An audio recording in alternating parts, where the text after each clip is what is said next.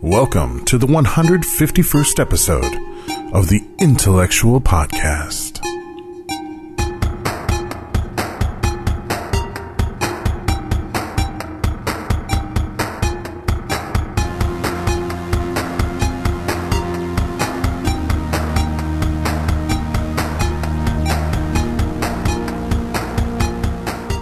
Hello, everybody. Welcome back to the Intellexual Podcast. I'm your host, Dave Dawson, and we've got an interesting episode coming at you today. As many of you who follow us on social media know, um, I've been dealing with a number of personal issues here at home. My mother is very ill, and um, we've been going through quite a bit with her. So, I'm going to take a little bit of time on the show to reminisce a little bit about my parents. And mostly, I want to just, while it's still fresh in my own head as best as it can be, I want to try and put down what I know of their history, which is my history. It's the history of how I came to be. And I want to try and convey for the world my understanding of the early years of my parents um, and how they came together. And I, have to admit that I'm really raw emotionally right now. And I'm not even sure I'm going to be able to do this in one go. I may have to take some time to uh, make it happen. Um, yeah, so if you don't know what's going on, my mom. Uh, Carlotta Dawson is uh, has been suffering um, from liver cirrhosis for many many years, and uh, she has finally moved into end stage, and is now also suffering from chronic heart failure, and uh, she's anemic and just has a number of issues going on. Basically, her body is very gradually starting to shut down. And um, after a bout in the ICU this past weekend, and uh, including a battle between the family and the hospital to make sure that her end of life wishes are respected, um, we finally got her home today. She's on hospice care uh, which is wonderful. They've been incredible. Uh, just in the few hours that we've been dealing with them, they've been a tremendous relief for the family. And uh, she's home now, and she's here uh, really to finish out her life with her family and the people that she loves. So um, there's a lot going on emotionally here at home. And I just want to pay my respects to my parents. My dad passed away in 2007, and those who know him know he was a filmmaking partner of mine as well as my best friend and my father and mentor. And so this episode is for them, uh, just to reminisce about what I know of how they came together. Talk hard and enjoy the mindgasm. The intellexual podcast starts now. Michael William Dawson Mick, as he preferred to go by, was born June 24th, 1950, in Indianapolis, Indiana, to parents Carl Alfred Dawson and Virginia Lee Dawson. He was the second child of four. His older brother Bob, his younger brothers Rick and Jim. They had a classic American upbringing. Uh, if you've ever seen A Christmas Story, my dad often said that that was really kind of the story of his childhood. Um, very much that kind of neighborhood, very much that era, the 1950s, the 1960s, growing up in just the simplicity of the world that he saw at the time and uh, he was never very athletic. Uh, a little bit on the, the nerdy side, although I don't believe the term nerd uh, quite meant what it means today at that time. But he um, he was definitely a bookworm type. My grandfather Carl taught in public schools, and he taught music for years and years. So my father actually learned to play many instruments, uh, one of which was the bassoon, which he played for many years. And he was also the drum major uh, for his high school. And he always claimed that he got the role of drum major in the marching band at his high school because he fit the uniform best, not because he was anything special. That was the kind of man my dad always was. He never took credit for being anything special. He always just felt like he got places because he just happened to be the right fit. Um, he did get to march uh, the Indy 500 one year, uh, leading his marching band, and uh, he eventually went to Ball State University, uh, where he majored in journalism. And much to his dismay, he left the journalism department after a couple of years of studies because he wrote an article after interviewing Bill Cosby. Mind you, this is the late 1960s. He interviewed Bill Cosby and thought that the guy was a complete jerk. And he wrote a negative article about Bill Cosby while he was in college and submitted it to his school paper for publishing. When the paper came out the next day, my father was completely dismayed to discover that his article had been summarily deleted uh, from the publication by the editor and his photo of Bill Cosby still existed, and his byline of Mick Dawson still existed, but the story that ran underneath it was pretty much whittled down to just a photo caption that stated that beloved comedian and actor Bill Cosby visited Indiana and performed at Ball State and my father confronted the editor of the newspaper about that and was told that it was not in the best interests of the paper to write anything negative about beloved comedian Bill Cosby and there was no way that that article would ever see the light of day. So my father became very disillusioned in journalism. Mind you, again, this is the late 1960s and he decided to no longer pursue a journalism degree, and in so doing, lost a lot of credits and found himself in danger of being drafted into the Vietnam War. So, to avoid being drafted, he grabbed his brother, his older brother Bob, who was struggling himself to find his way in college and was also uh, in trouble of being drafted and the two of them enlisted in the Navy, figuring that serving on a ship would be better than pounding around in the rice paddies in Vietnam. And that brought my dad to San Diego, which uh, he did his boot camp at Liberty Station, which is now a mall and apartment complex and whatever else. But in the 1960s, it was one of the the big training depots for uh, Navy personnel preparing to go to war. So my dad came to San Diego for the first time, I believe it was 1969. And as he said, uh, the day he set foot in San Diego was the day he realized he'd found the place he wanted to live out the rest of his life. And that no matter what he had to do, he would eventually find his way back to San Diego um, to live. And as it turned out, that's exactly what he did. And in the end, um, his ashes now reside at Fort Rosecrans, uh, up uh, on Point Loma. Um, he's in the niche wall overlooking uh, San Diego, which is uh, a gorgeous, beautiful place. And uh, yeah, so he uh, he knew from the day he set foot in San Diego that this was where he wanted to end up, and he uh, he made sure that that's what happened.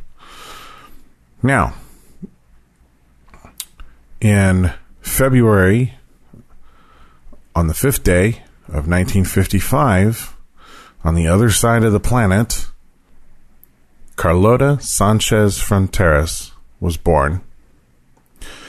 My mother was born in Cebu, a city on the southern islands of the Philippines.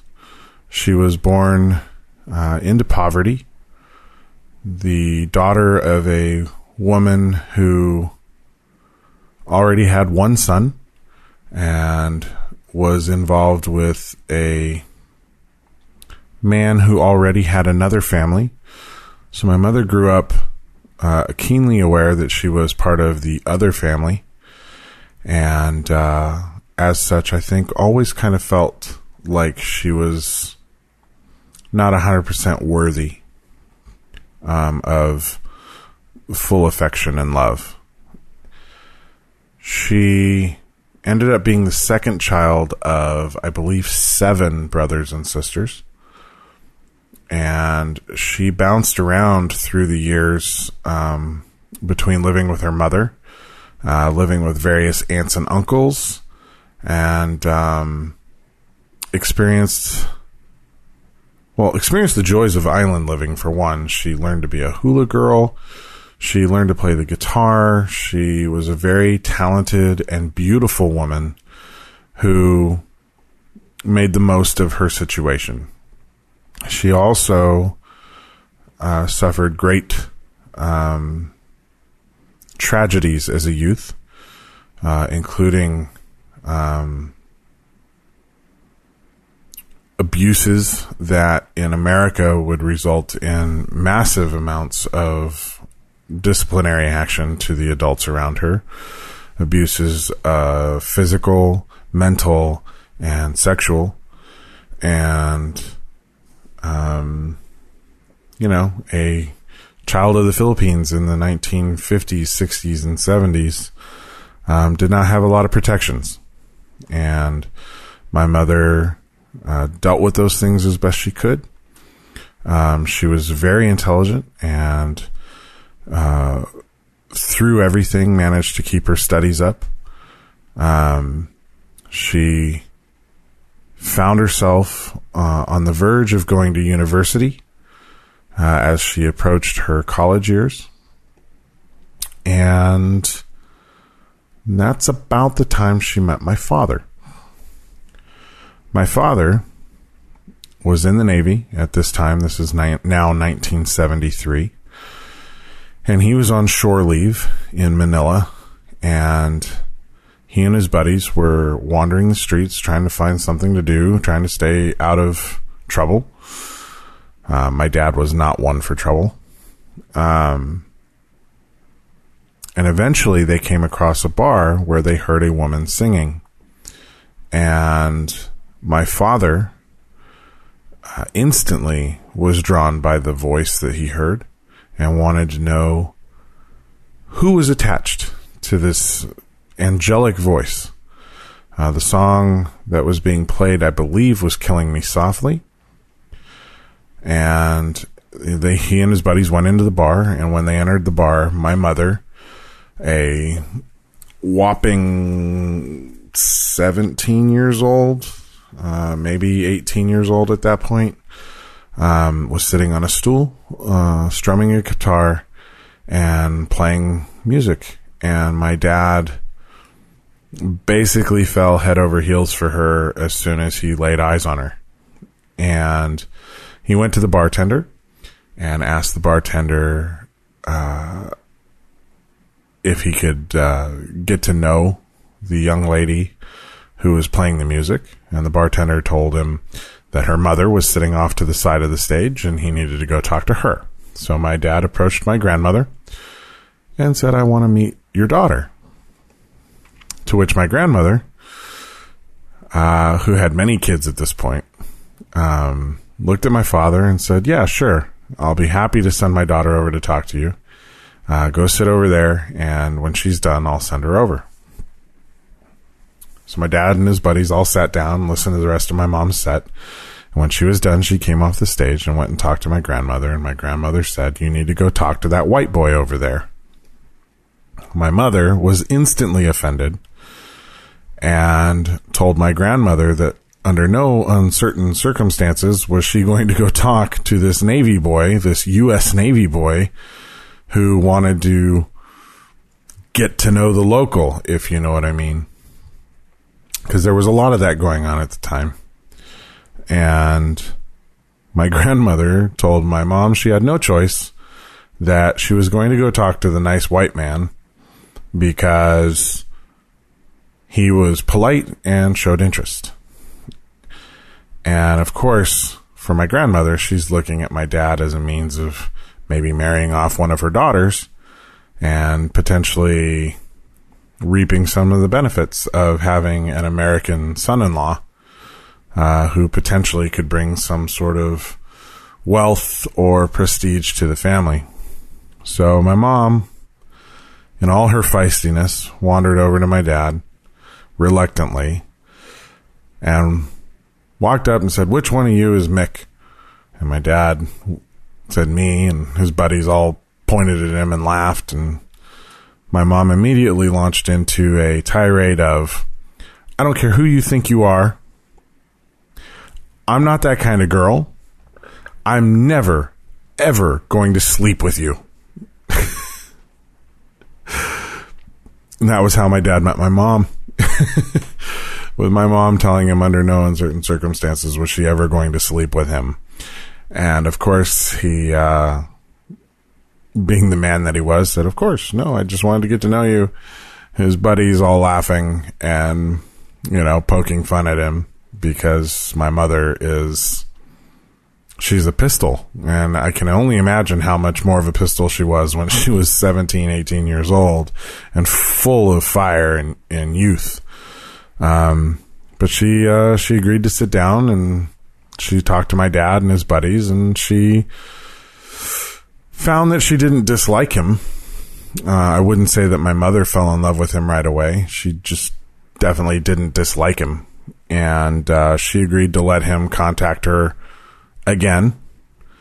And so over the course of the next year, my dad sent her love letters, many of which we actually have in storage here. Um, beautiful letters. My dad was such a wonderful and talented writer, but he wrote her these beautiful love letters. So beautiful, in fact, that my mom, even through their divorce years later, and many, many things falling by the wayside over the years, my mom never lost this box of love letters that my dad wrote to her during their courtship. Um, absolutely amazing.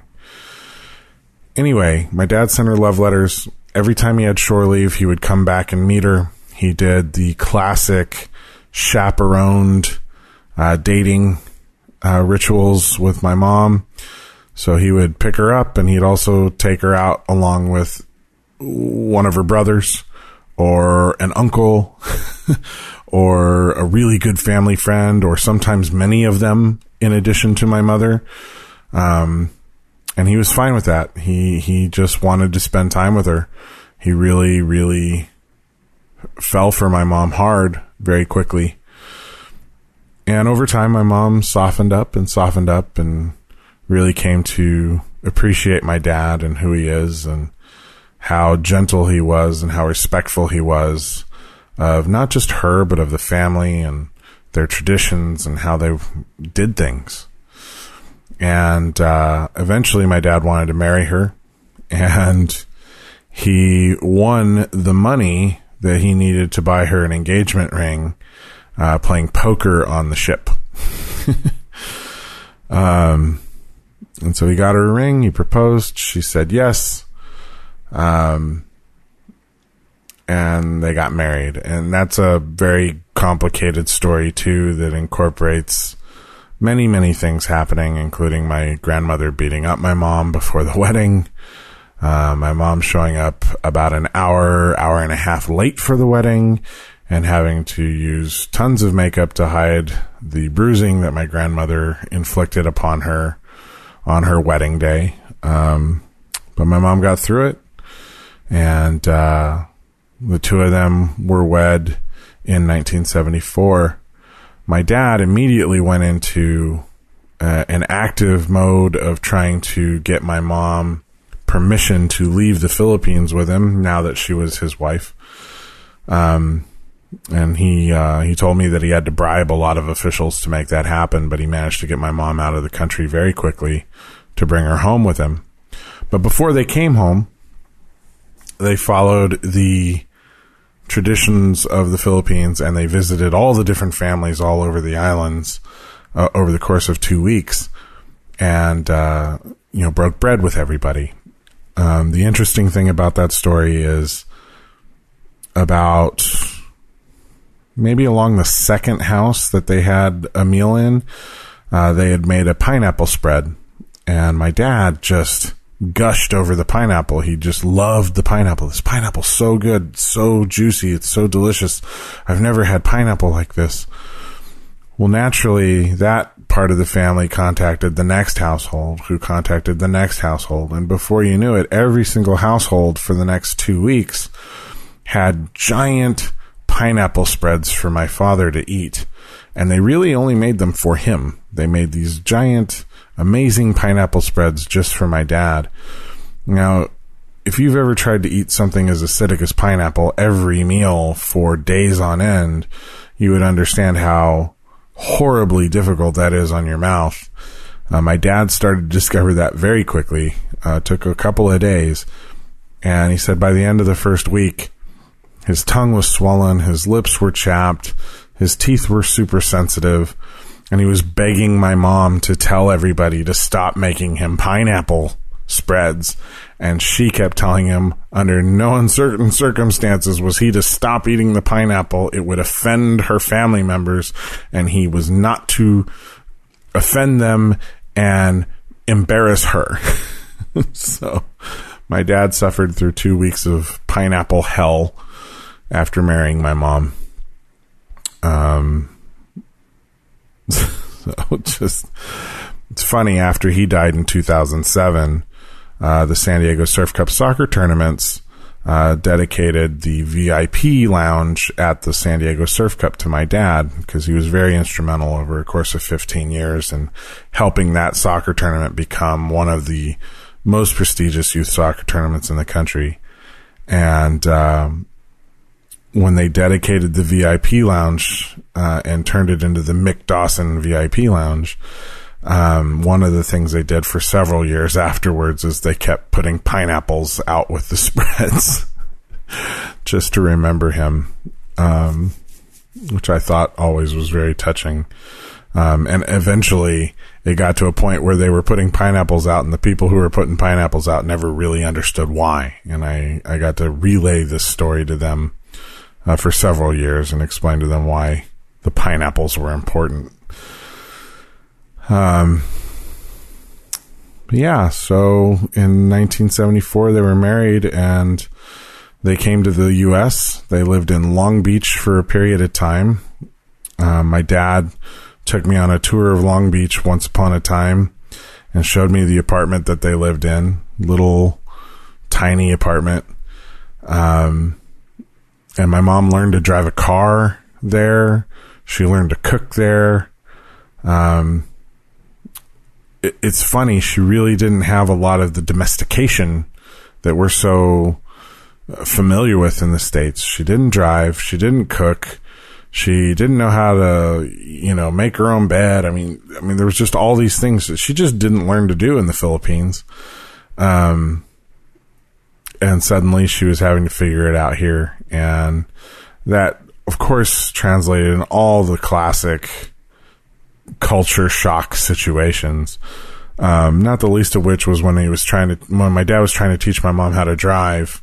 She panicked at one point, bolted across uh, a multi lane, uh, busy street, um, zooming against traffic to begin with, and then eventually driving over the center median to get to the correct side of the street, um, and just gunning it instead of braking and freaking my dad out. Um, he uh, he told me later he had no idea what he was getting into when he married my mom, um, but that it was always one hell of a ride. Um, eventually, my dad's tour with the Navy was up and he was at a point where he needed to re up or get out.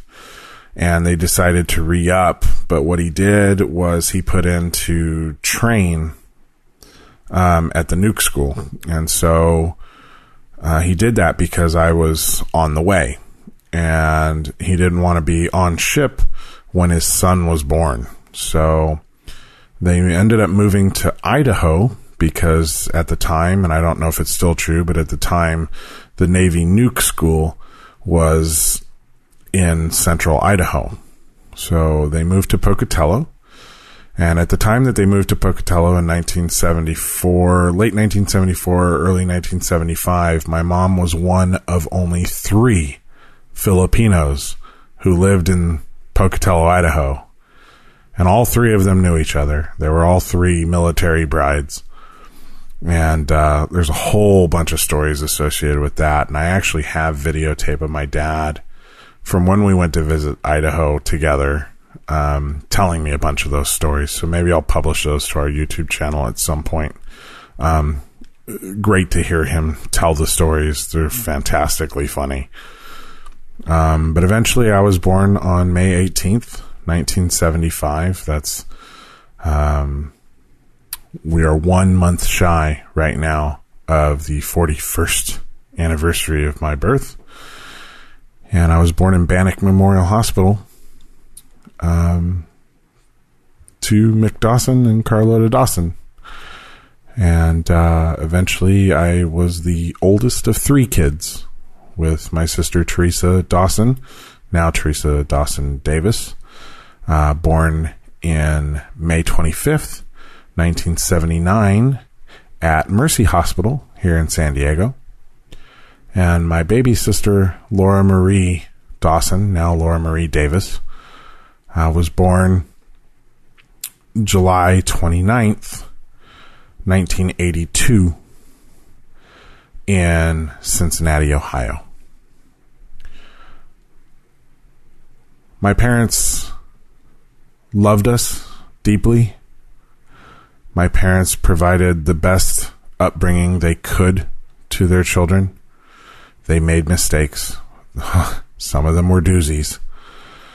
But at no point in time, no matter what was happening, did anybody in my family ever feel like they were unloved.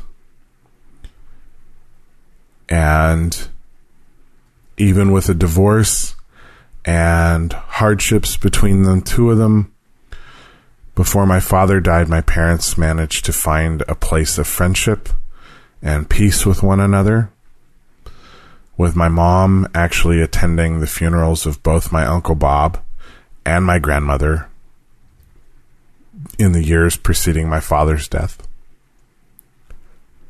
And when my mom realized this weekend that her end is in fact approaching, one of the very first things she told me was how much she looked forward to seeing my dad again.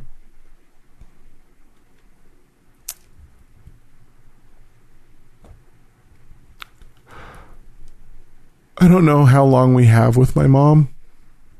The prognosis is six months or less.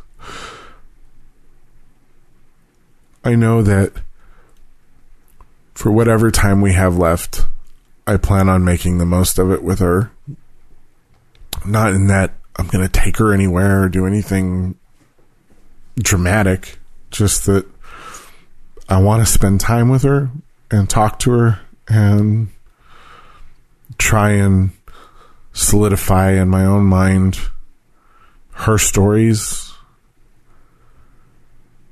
because her stories are where my stories begin. They're part of my makeup. They always will be. And for good or bad, my mom made very, very difficult decisions about her children when she was making decisions on how to live her life post my parents' divorce. And while I did not understand a lot of those decisions that she made at the time, I recognize them now as an adult for what they were, which was they were selfless acts. She made some very difficult decisions to stay away from me and my sisters for many years. Not because she didn't love us, but because she loved us with every fiber of her being. And she knew that the life she was leading was toxic, dangerous, and not a place for her children to be. And rather than do what many people encouraged her to do, which was fight for the custody of her children because she's the mom, she actually made the strongest, most selfless decisions on a continual basis for many years to put our needs ahead of her own and had us live with our dad almost exclusively.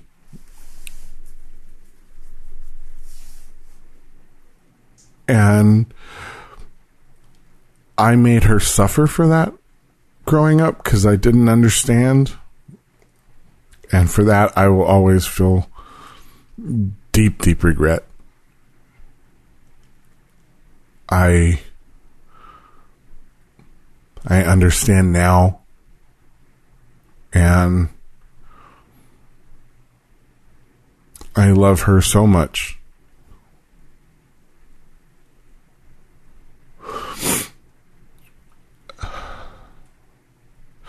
In the last 12 years, almost 13, my mother has managed to experience both of my sisters getting married. She has experienced four grandbabies being born. And not just experienced that, she was in the room for all four of them. She helped my sisters through their labors. She's a remarkable woman. She has been battling a failing liver for the better part of 10 years. She managed to kick successfully a meth habit. She managed to survive many years without her children because she had the strength of character to know that she was not fit to have us around and it was not safe for us to be around her. And she did what was right for us at the time.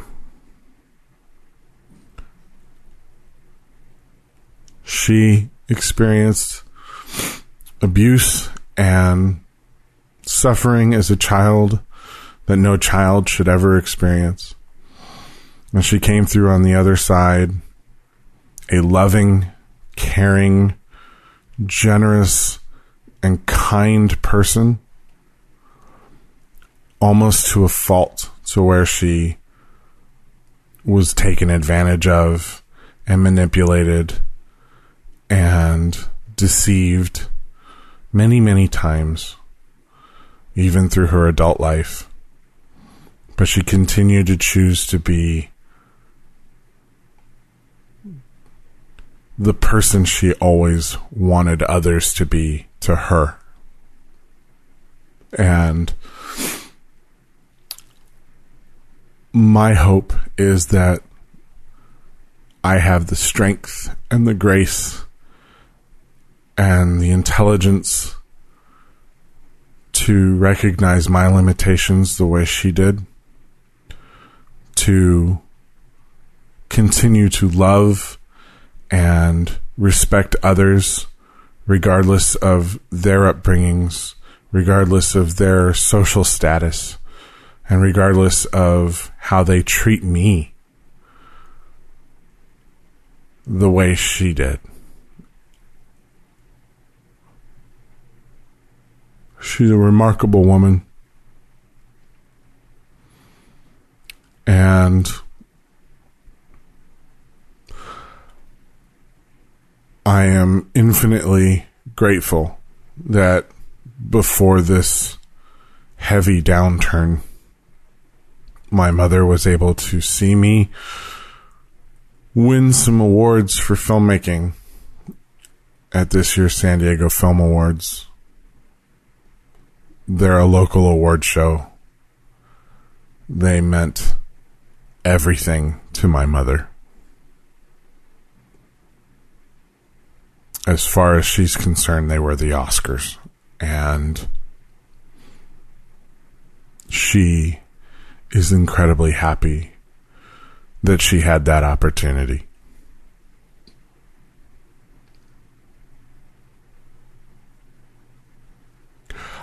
I don't know what the schedule for the podcast will be over the next few weeks as I deal with the emotions of what is happening here at home. I ask for everybody to be understanding. Please don't feel like you have to avoid uh, talking to me or to anybody in my family. We are incredibly open about what is happening. Our parents were very upfront with us about death. We aren't afraid of it.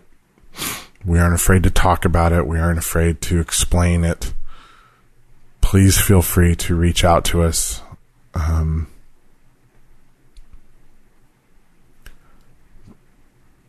but this situation the experiences we are about to go through, however long they last, are going to be my priority going forward. So, scheduling for podcast interviews will be dependent upon my availability based on situations and needs that are dictated by what's going on here at home. So for the foreseeable future, the Intellexual podcast will continue to be intermittent. And I hope that you stick with us uh, through it. We will eventually get back on a regular track. It's what I want to do. It's my joy. It is the podcast that made my appearance on stage at the Film Awards even possible. And for that, I thank all of you who listened to the show. I thank all of you who contributed to our crowdfunding campaign for Things Happen. And I thank all of you who worked on these films that won all these awards and were nominated for awards. Without you, I would not have been able to give my mom that amazing moment of seeing me win an award. You know, in the end, it doesn't mean much to me. I mean, I'm happy I won them. And I look forward to being able to tout those awards in some way to help my career. But they meant the world to my mom. They mean the world to my mom and the podcast, your listening to the podcast, your interest and involvement in working with myself and my family and my crew made all the world's difference to my mom in these final days. And for that, I will be eternally grateful. Carla, Steve, Jessica Drain, my cousin Eric, Mark Atkinson, Kristen Naomi, Teresa, and Brian. Without you guys, this podcast wouldn't exist. The amazing things that have come from this podcast wouldn't have happened. And for that, I thank all of you from the bottom of my heart. If you're still listening to this episode, thank you. It's just the tip of the iceberg of how my parents met It's the Cliff Notes. But I wanted to put it out there and just talk about them a little bit.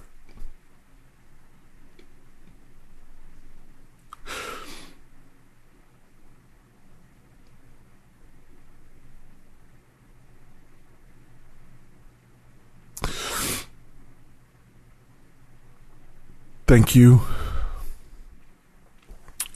Good night.